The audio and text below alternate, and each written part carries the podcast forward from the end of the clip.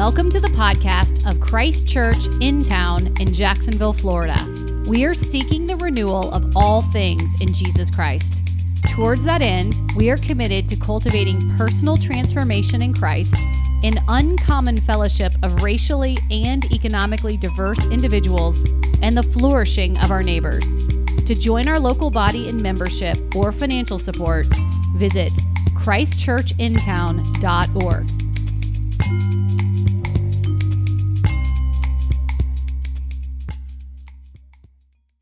Well, this morning we are continuing a study that we've been in for some time now in Paul's first letter to the church in Corinth. This was an early Christian community uh, that was, as every Christian community has, uh, trying to figure out how they live out their faith in a world and in a culture where they often got mixed messages about what it means to live a full and fruitful human life.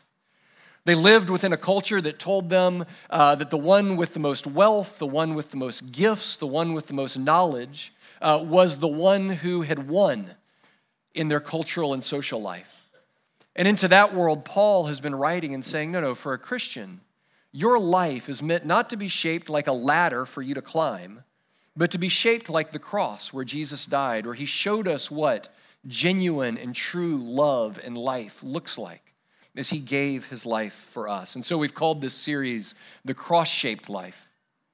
And now, as we come, this is our second week in 1 Corinthians 15, we see that the other side of the cross, the cross is always preached in light of the other side of the coin, which is Jesus' resurrection. Right? We don't have to scramble for success and wealth and prestige in this life because we know that ultimately there is hope in the resurrection of Christ beyond this life. And so 1 Corinthians 15 is really one of the fullest and deepest uh, teachings on the resurrection that we have anywhere in the Bible or uh, subsequent Christian history. And so we are going to look today at 1 Corinthians 15, starting in verse 12. And so if you are willing and able, would you please stand for the reading of God's word? Our reading today is 1 Corinthians 15, 12 through 34. Now, if Christ is proclaimed as raised from the dead, how can some of you say that there is no resurrection of the dead? But if there is no resurrection of the dead, then not even Christ has been raised. And if Christ has not been raised, then our preaching is in vain, and your faith is in vain. We are even found to be misrepresenting God, because we testified about God that he raised Christ, whom he did not raise, if it is true that the dead are not raised. For if the dead are not raised, not even Christ has been raised.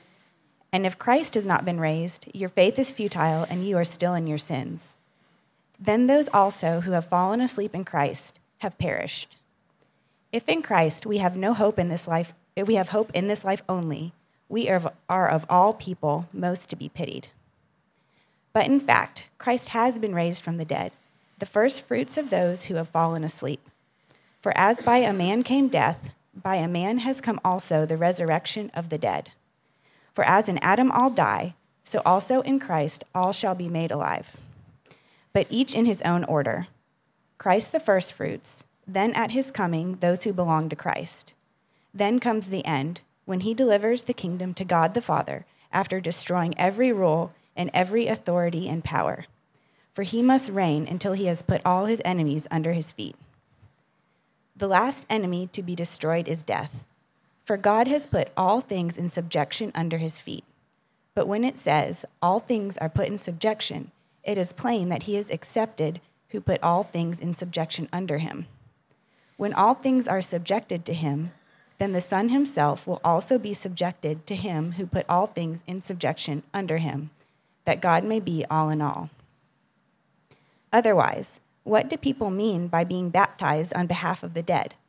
If the dead are not raised at all, why are people baptized on their own behalf? Why are we in danger every hour? I protest, brothers, by my pride in you, which I have in Christ Jesus our Lord, I die every day. What do I gain if, humanly speaking, I fought with beasts at Ephesus?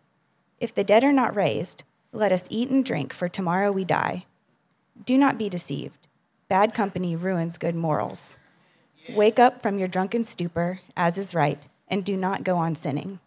For some have no knowledge of God. I say this to your shame. This is the word of the Lord. It is absolutely true and given to us in love. Thanks. You can be seated. On October 3rd of 1951, uh, the New York Giants played the Brooklyn Dodgers back when those were those two teams have since moved. Um, but there used to be a team called the giants in new york and the dodgers were in brooklyn and they played the first ever nationally televised baseball game. It was game three of a three game playoff to determine who would win the national league. This game was not only the first game ever broadcast on national television but through armed service radio uh, our soldiers heard it all over the world. We were in the middle of the Korean conflict at the time, and so there were thousands more listening in Korea to this first ever uh, nationally televised baseball game. Well, with the Giants trailing 4 2 in the ninth, Bobby Thomson came up to bat and hit a three run homer over the left field fence in what became known as the shot heard round the world. Uh, it was a very famous uh, moment in baseball history. New York Herald reporter Red Smith, in his article the next morning, wrote what may be the greatest opening line in all sports writing. This is what he wrote. He said, Well, now it is done. Now the story ends, and there is no way to tell it. The art of fiction is dead. Reality has strangled invention.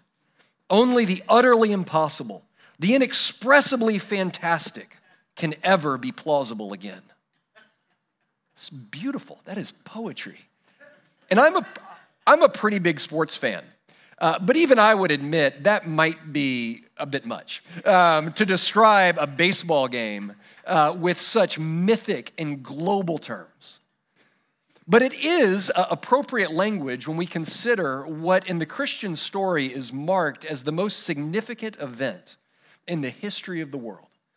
The resurrection of Jesus means that truly reality has become stranger than fiction, right? And that if Jesus is raised from the dead, then as Smith said, only the utterly impossible, the inexpressibly fantastic can ever be plausible again.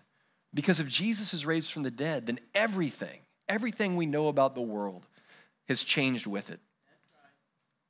So when Paul writes to the Corinthians, he starts in verse 12 here by saying, How can some of you say that there is no resurrection from the dead?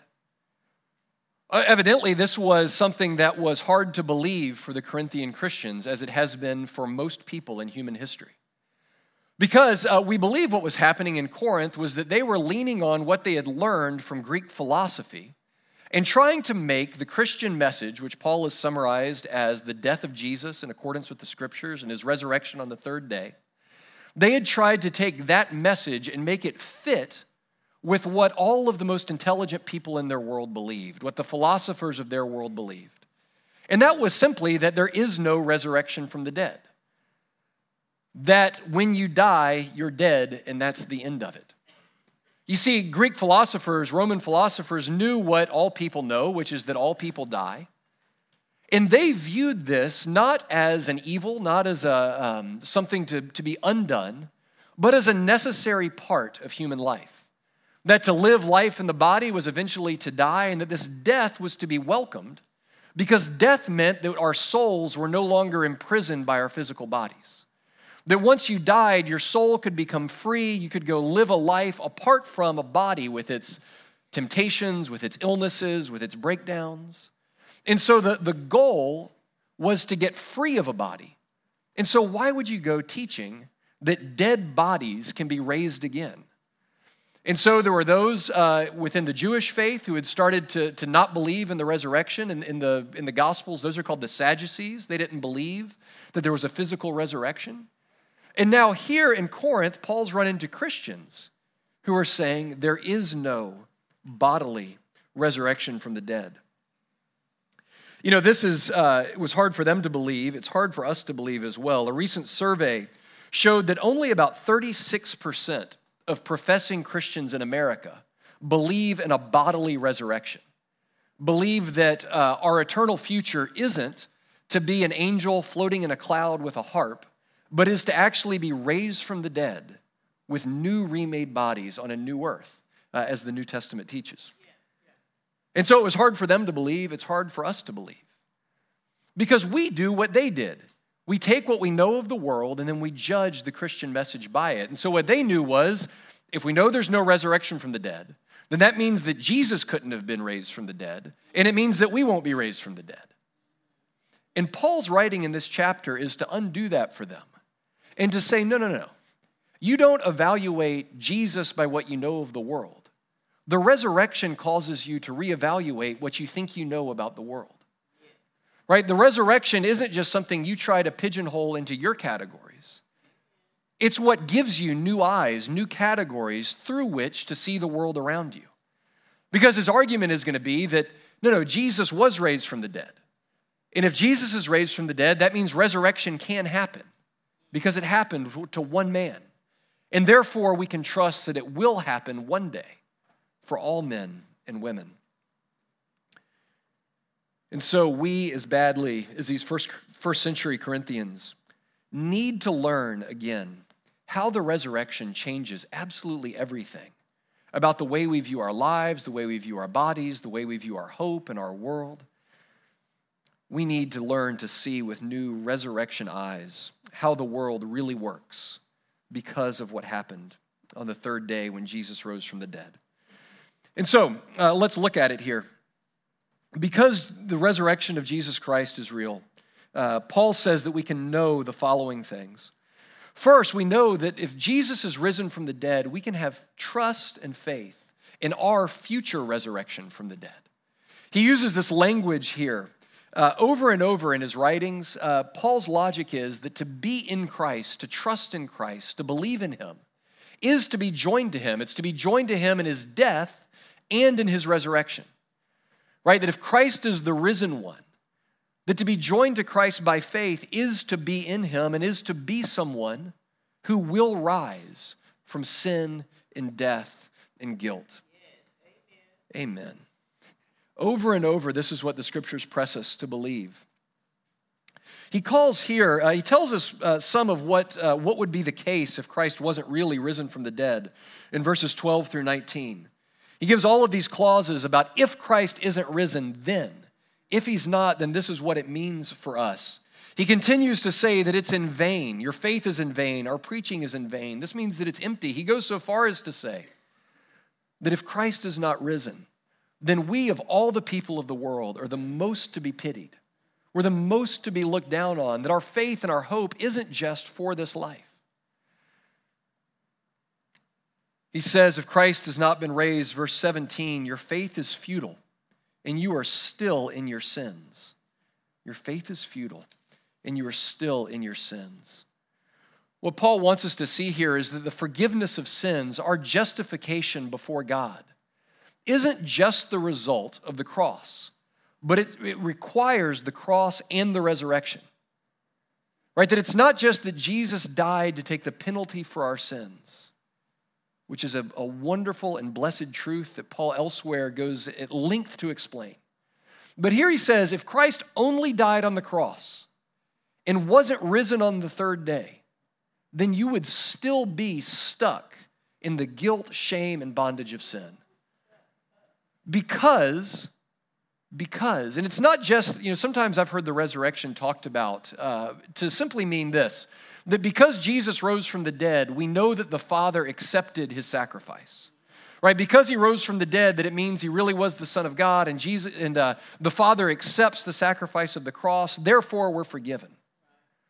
But it means so much more than that. Because the gospel to Paul always means not just what we're saved from, but what we're saved for. Right? The, the cross gives us in vivid detail what we're saved from. We are saved from the guilt and penalty that our own sins deserve. Right? We're saved from the punishment and justice of God. Jesus took all of that on himself on the cross. The full weight of God's justice against human sin was poured out on Jesus on the cross. So we see there what we're saved from. But the resurrection shows us what we're saved for. Right? Our problem with sin is not just that we're guilty, it's not just that we're condemned before a, a righteous God. It's also the full amount of brokenness and pain and corruption of life in this world. Right? It's not just the guilt of our sin, but it's the addictive power of our sin, the, the part, that, um, the way that it affects our hearts so that we want to do and we can't do what we want to do. Right? It's also the breakdown of our bodies, the breakdown of our families, the breakdown of our world and our society and our relationships. And the gospel isn't just salvation from, it's also salvation for. The way that Paul talks about this is he seizes on one central metaphor here. Verse 21 For as by a man death came, uh, by a man has also come the resurrection of the dead. For as in Adam all die, so also in Christ shall all be made alive. Here's what Paul is doing here he's taking the story of the Bible, the long story of God's dealings with humanity, and he says there's essentially two figures that ultimately matter in, in all of human history there's Adam, the first man, and there's Christ. That these two men represent uh, as figureheads all the rest of humanity. Right? We know the story of Adam and Eve.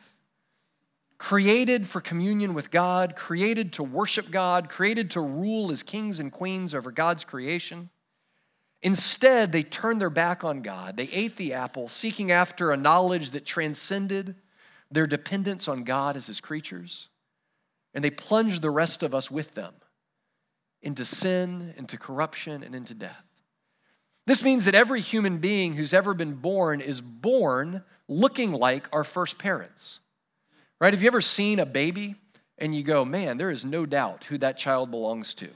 You look like your dad, you act like your dad, you walk like your mom, you talk like your mom. Well, the scriptures tell us that every single one of us bears an, an undeniable family resemblance to Adam and Eve. Right? Our pride, our rebellion, our belief that we know better than God knows, our desire to find life apart from God on our own terms, that we are born, as Paul says here, into Adam. That we are born into Adam. And then comes Christ. And he tells us that by faith in Christ, we can undo, or Christ has undone the curse of Adam's sin right? So that by trusting in Christ, we can get all that Adam and Eve were originally created for communion with God, a world without sin, a world li- lived in faithful obedience to God. And that every human being now is either in Adam or in Christ. Right? You don't choose to be born into Adam, that just happens. Right? That's the, the classic Christian doctrine of original sin. Right? That every one of us is born into sin. But by faith, this is where a lot of the language that Jesus uses in John 3 about being born again means that we are born into a new life, not marked by sin and death and corruption, but marked by life, grace, marked by new obedience and the Spirit of God giving us a new heart, that we are brought into new life in Christ. Now, this is this brings unthinkable changes into our world. Right? Because what Paul is saying here, if there's a new Adam, then there's a new creation. Right? That Christ isn't just resurrected for his own sake. Hey, isn't that wonderful? But no, Christ brings a new creation in his wake.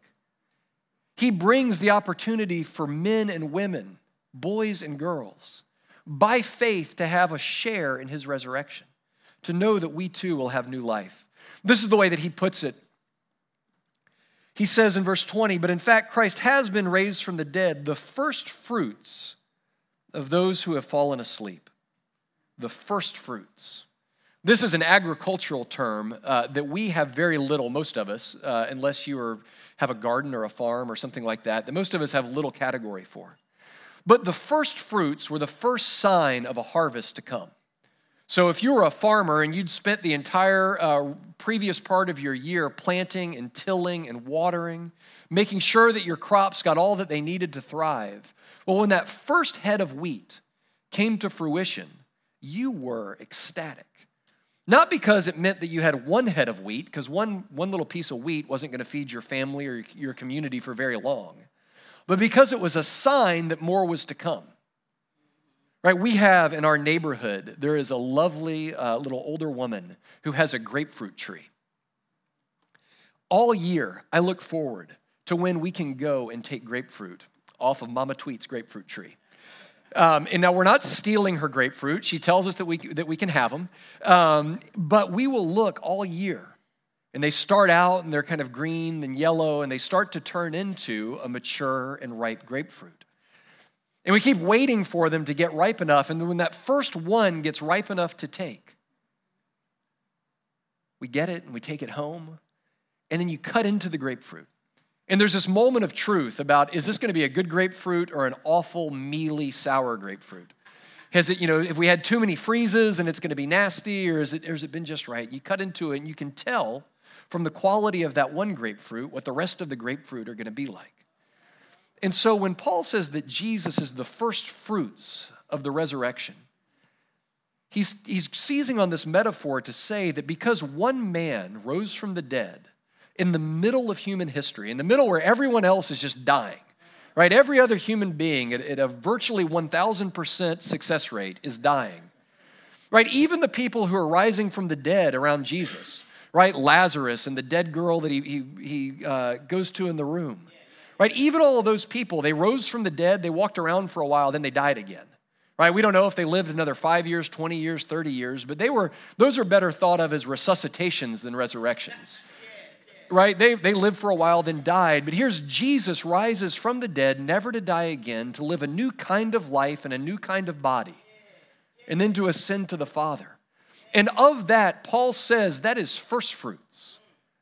That's not a one off, that, is the, that is the first one of what's going to be a global outbreak of resurrection. Right? Jesus is patient zero in a resurrection outbreak uh, that all who join him by faith will be a part of. He is the first fruits of the new creation that we share in by faith in him. And I love the way that he uses this language. He says, In Adam all die, but so in Christ shall all be made alive. He says he is the first fruits of those who have fallen asleep. So here's what he says He says, To be in Adam, to be a human being like every human being born in Adam, is to die, right? It's to perish, it's to live and then to die and then to go away. But in Christ, by faith, it is only to fall asleep, right? He says that he's the first fruits of those who have fallen asleep. That the gospel transforms death into sleep. Right? Uh, one commentator says that when, he, when Paul says fallen asleep here, this is a parable in miniature. Right? When he says of those who've died in Christ that they've just fallen asleep, it's meant to evoke what a metaphor that, yeah, yeah, those who die in Christ are just like those who fall asleep. And what happens to people who fall asleep at night? They wake up to a new day. They wake up at a new dawn to a new day and a new life, right? To be one who sleeps is to be one who will wake up.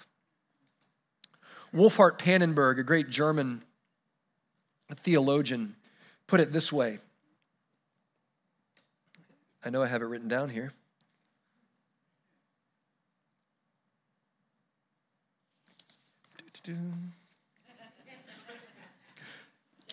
He said it, yeah. So he said the same thing I said. He just has a he just has a German name, so you'd think, you know, that he's more, more intelligent, maybe. Um, but take my word for it, somewhere he said it that to fall asleep is to rise again. The way German theologian Wolfhart Pannenberg put it is this the familiar experience of being awakened and rising from sleep for complete and un, is subbed for the complete and unknown destiny of the dead. So you see, friends, this is the good news of the gospel is that we have nothing to fear in death. In Christ and not in Adam, death is transformed into a sleep from which we can know with some certainty that we will rise.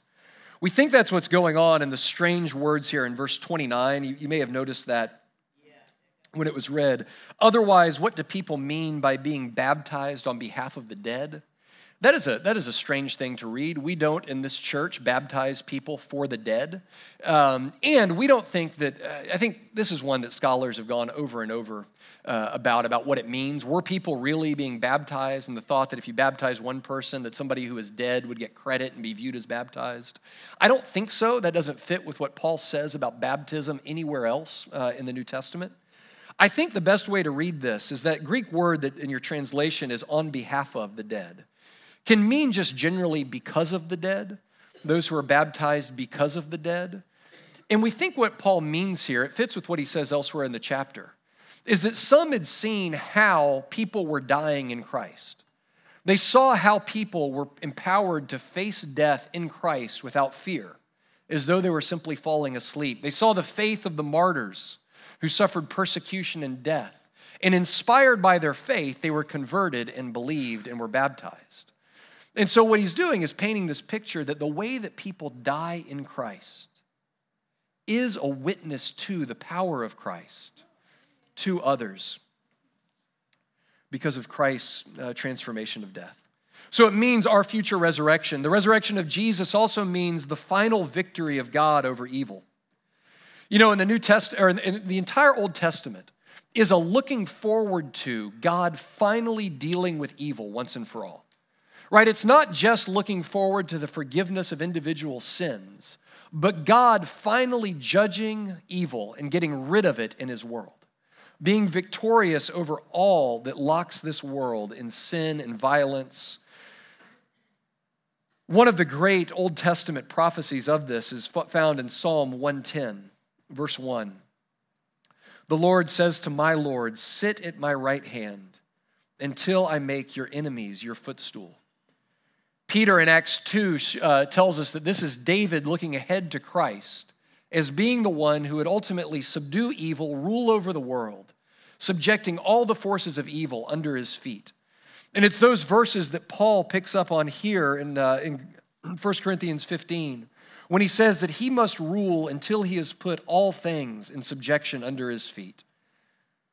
The last enemy to be destroyed is death itself. And so, what Paul is doing here, he's painting a picture that in Jesus' resurrection, he has defeated the forces of evil, the forces of Satan, the forces of sin and sickness and death, that he already rules over all of them. But in this life, in this world that we live in, it doesn't yet seem like he's subjected all things underneath him, does it? We still suffer. We still see human injustice and evil. We still see poverty. We still see um, our own suffering in our own bodies and souls. It doesn't yet look like all things are subjected to Christ. But what Paul says is that Christ is ruling, and he's actively working now to bring all of his enemies under his feet. We live in a world where Jesus, resurrected, already stands victorious over death. But he's working to enforce that victory through his church in this world. That he's working to overcome the effects of sin and injustice and violence sickness, and despair through his ongoing work by his Spirit in his church. He talks here about Christ being victorious over the rulers and the authorities and the powers. Right? Think about what the first Corinthians, what the Corinthians lived through. They lived in the shadow of these authorities and powers. Right? They lived in the shadow of temples to Caesar, where if they didn't make their offering to Caesar, uh, they, they risked death. They lived in the shadow of a pagan empire uh, that threatened their very lives. And Paul says that Christ has already defeated those powers. The ones who seem to hold all the cards, the one who seems to have all the chips, Christ has already defeated them by his death and resurrection. And now we're just waiting to see their final overthrow and what that will look like. We live in a world that's haunted by defeated enemies of Christ, but whose fate is already secured because of his victory. Alister McGrath put it this way, tells a great story. He says, I remember once meeting a man who had been held prisoner in a Japanese prisoner of war camp in Singapore. He told me of the astonishing change in the camp atmosphere, which came about when one of the campers who owned a shortwave radio learned of the collapse of the Japanese war effort in the middle of 1945. Although all in the camp still remained prisoners, they knew that their enemy had been beaten. If they would only, it would only be a matter of time before they were released. And those prisoners, I was told, began to laugh and cry as if they were free already. So he uses this picture of, of men in a prisoner of war camp learning that their captors had already been defeated. And they were as good as free, even though today they still had to live within this, this structure. And friends, he uses that to show us that that is a picture of our state in Christ. That Christians are those who, who are freed from the powers of sin and guilt and death, who know the ultimate victory of Christ over evil and who, who can begin to laugh and to cry as free men and women, knowing that the powers that seem to hold sway over our lives in this world will not win. We will not be defined by our sin. The last world in this world in this world will not be violence and warfare and injustice and oppression. Right? But that Christ will win and his enemies are as good as defeated. And we get to participate in his bringing his enemies under his feet as he rules the world. And then finally, the resurrection of Jesus means that your life has a lasting and an enduring significance beyond the pleasures or pains of this world. You know, all throughout uh, the, this letter to the Corinthians, Paul has been urging them towards the model of Jesus for what it means to love for what it means to live a human life, right? We, we said that at the beginning, that it means not climbing the ladder of success and prosperity and knowledge and applause, but going down the other way of humility and service and generosity and sacrifice. Paul now gets around to, to showing how that makes sense. Because honestly, investing your life in that way is immoral. It's, it's foolish if this life is all there is to tell people to sacrifice and to give, even to the point of death, for the sake of love, is a stupid thing to ask somebody if they're about to die and then this world is all there is. He goes on to quote one of the Greek playwrights to say, if that's the case, then eat and drink, for tomorrow you die. But if, on the other hand, there is life beyond this life, then no act of love is done in vain. No matter how small, no matter how hidden, no matter how unthanked or unappreciated in this world, all of our callings have eternal significance because of the resurrection of the dead. He goes on to narrate some of his story, right? He says, I, I die every day. I fought with beasts at Ephesus. What does all of this mean if the dead are not raised? Right? If the dead are not raised, Paul lived a, a just a foolish life going around this world suffering hardship, planting churches, sharing the gospel. What a foolish way to live your life if this world is all that there is. No, but he pulls back the curtain to show us that if the dead are raised, then nothing in this life is done in vain. N.T. Wright is an English uh, theologian, one of the great, uh, best thinkers on the resurrection uh, that we have today. And I'll read a quote from his uh, great little book, Surprised by Hope. Listen to these words What you do in the Lord is not in vain. You are not oiling the wheels of a machine that's about to roll over a cliff. You are not restoring a great painting that's shortly going to be thrown on the fire. You are not planting roses in a garden that's about to be dug up for a building site. You are, strange though it may seem, almost as hard to believe as the resurrection itself, accomplishing something that will become, in due course, part of God's new world. Every act of love, gratitude, and kindness, every work of art or music inspired by the love of God and delight in the beauty of His creation, every minute spent teaching a severely handicapped child to read or to walk, every act of care and nurture, of comfort and support for one's fellow human beings and for that matter, one's fellow non human creatures. And of course, every prayer, all spirit led teaching, every deed that spreads the gospel and builds up the church, embraces and embodies holiness rather than corruption, and makes the name of Jesus honored in the world. all of this will find its way through the resurrection power of God into the new creation that God will one day make. I love that. You are not planting roses in a garden that's only going to be dug up and thrown away, but you are planting roses in a garden that's going to endure forever. You know, some of you know and have been kind um, to reach out to me and my family. My, my grandfather passed away on Monday of this week. And uh, my grandfather was, was an artist. He was a painter. He was a graphic designer in his, uh, in his career, and then in his retirement was a watercolor uh, artist. And in hospice care, uh, my grandfather hadn't really been able to paint meaningfully in several years. Said, you know, he was getting frustrated, wanted to get out of the hospital, uh, and just said, "I got to get home. I got to get back to my painting. I got to, I've got to paint some more." And so, of course, you say, as you do in those moments, "Oh, you know, we'll see. we'll see how it goes." We all knew that this was nearing the end for him, but he wanted to do what he loved. He wanted to take up the brush and to paint again. The other day, uh, my family and I went to his apartment. We're going through his things, and it was, you know, that's he he lived and died in Christ. Largely, his passing was as sweet uh, as one could hope. But going back into his things and into his stuff was a heart wrenching uh, time. And as we began to go through his stuff, we started to go through his paintings. Some of them finished down to the last detail.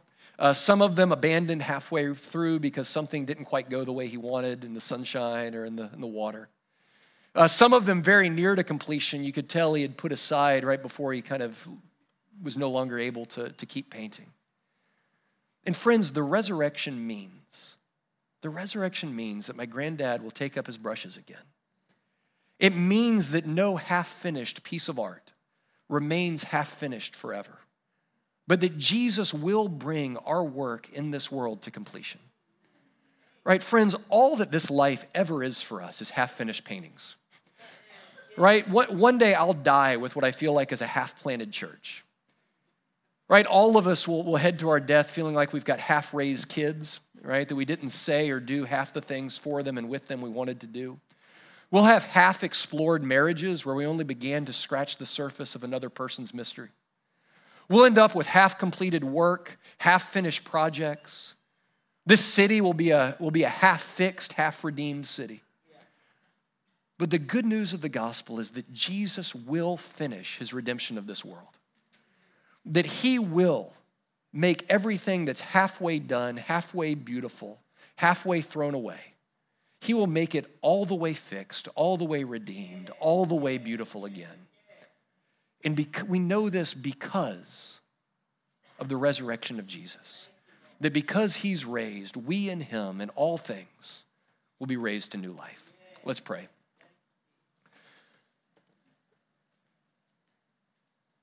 Lord Jesus, we know um, how middling our life in this world feels, how our best intentions often get undermined by our worst impulses, how our best ideas get cut short by our own laziness.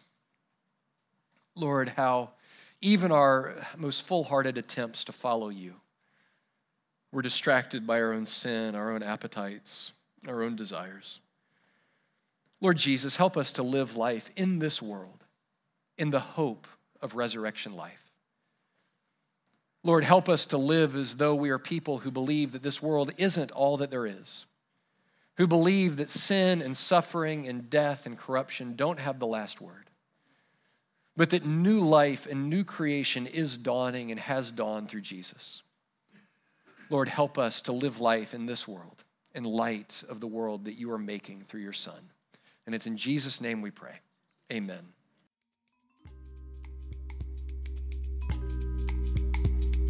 Thank you for listening to our podcast. If you would like more information or would like to help support the local body of Christ Church in town, please visit our website at christchurchintown.org.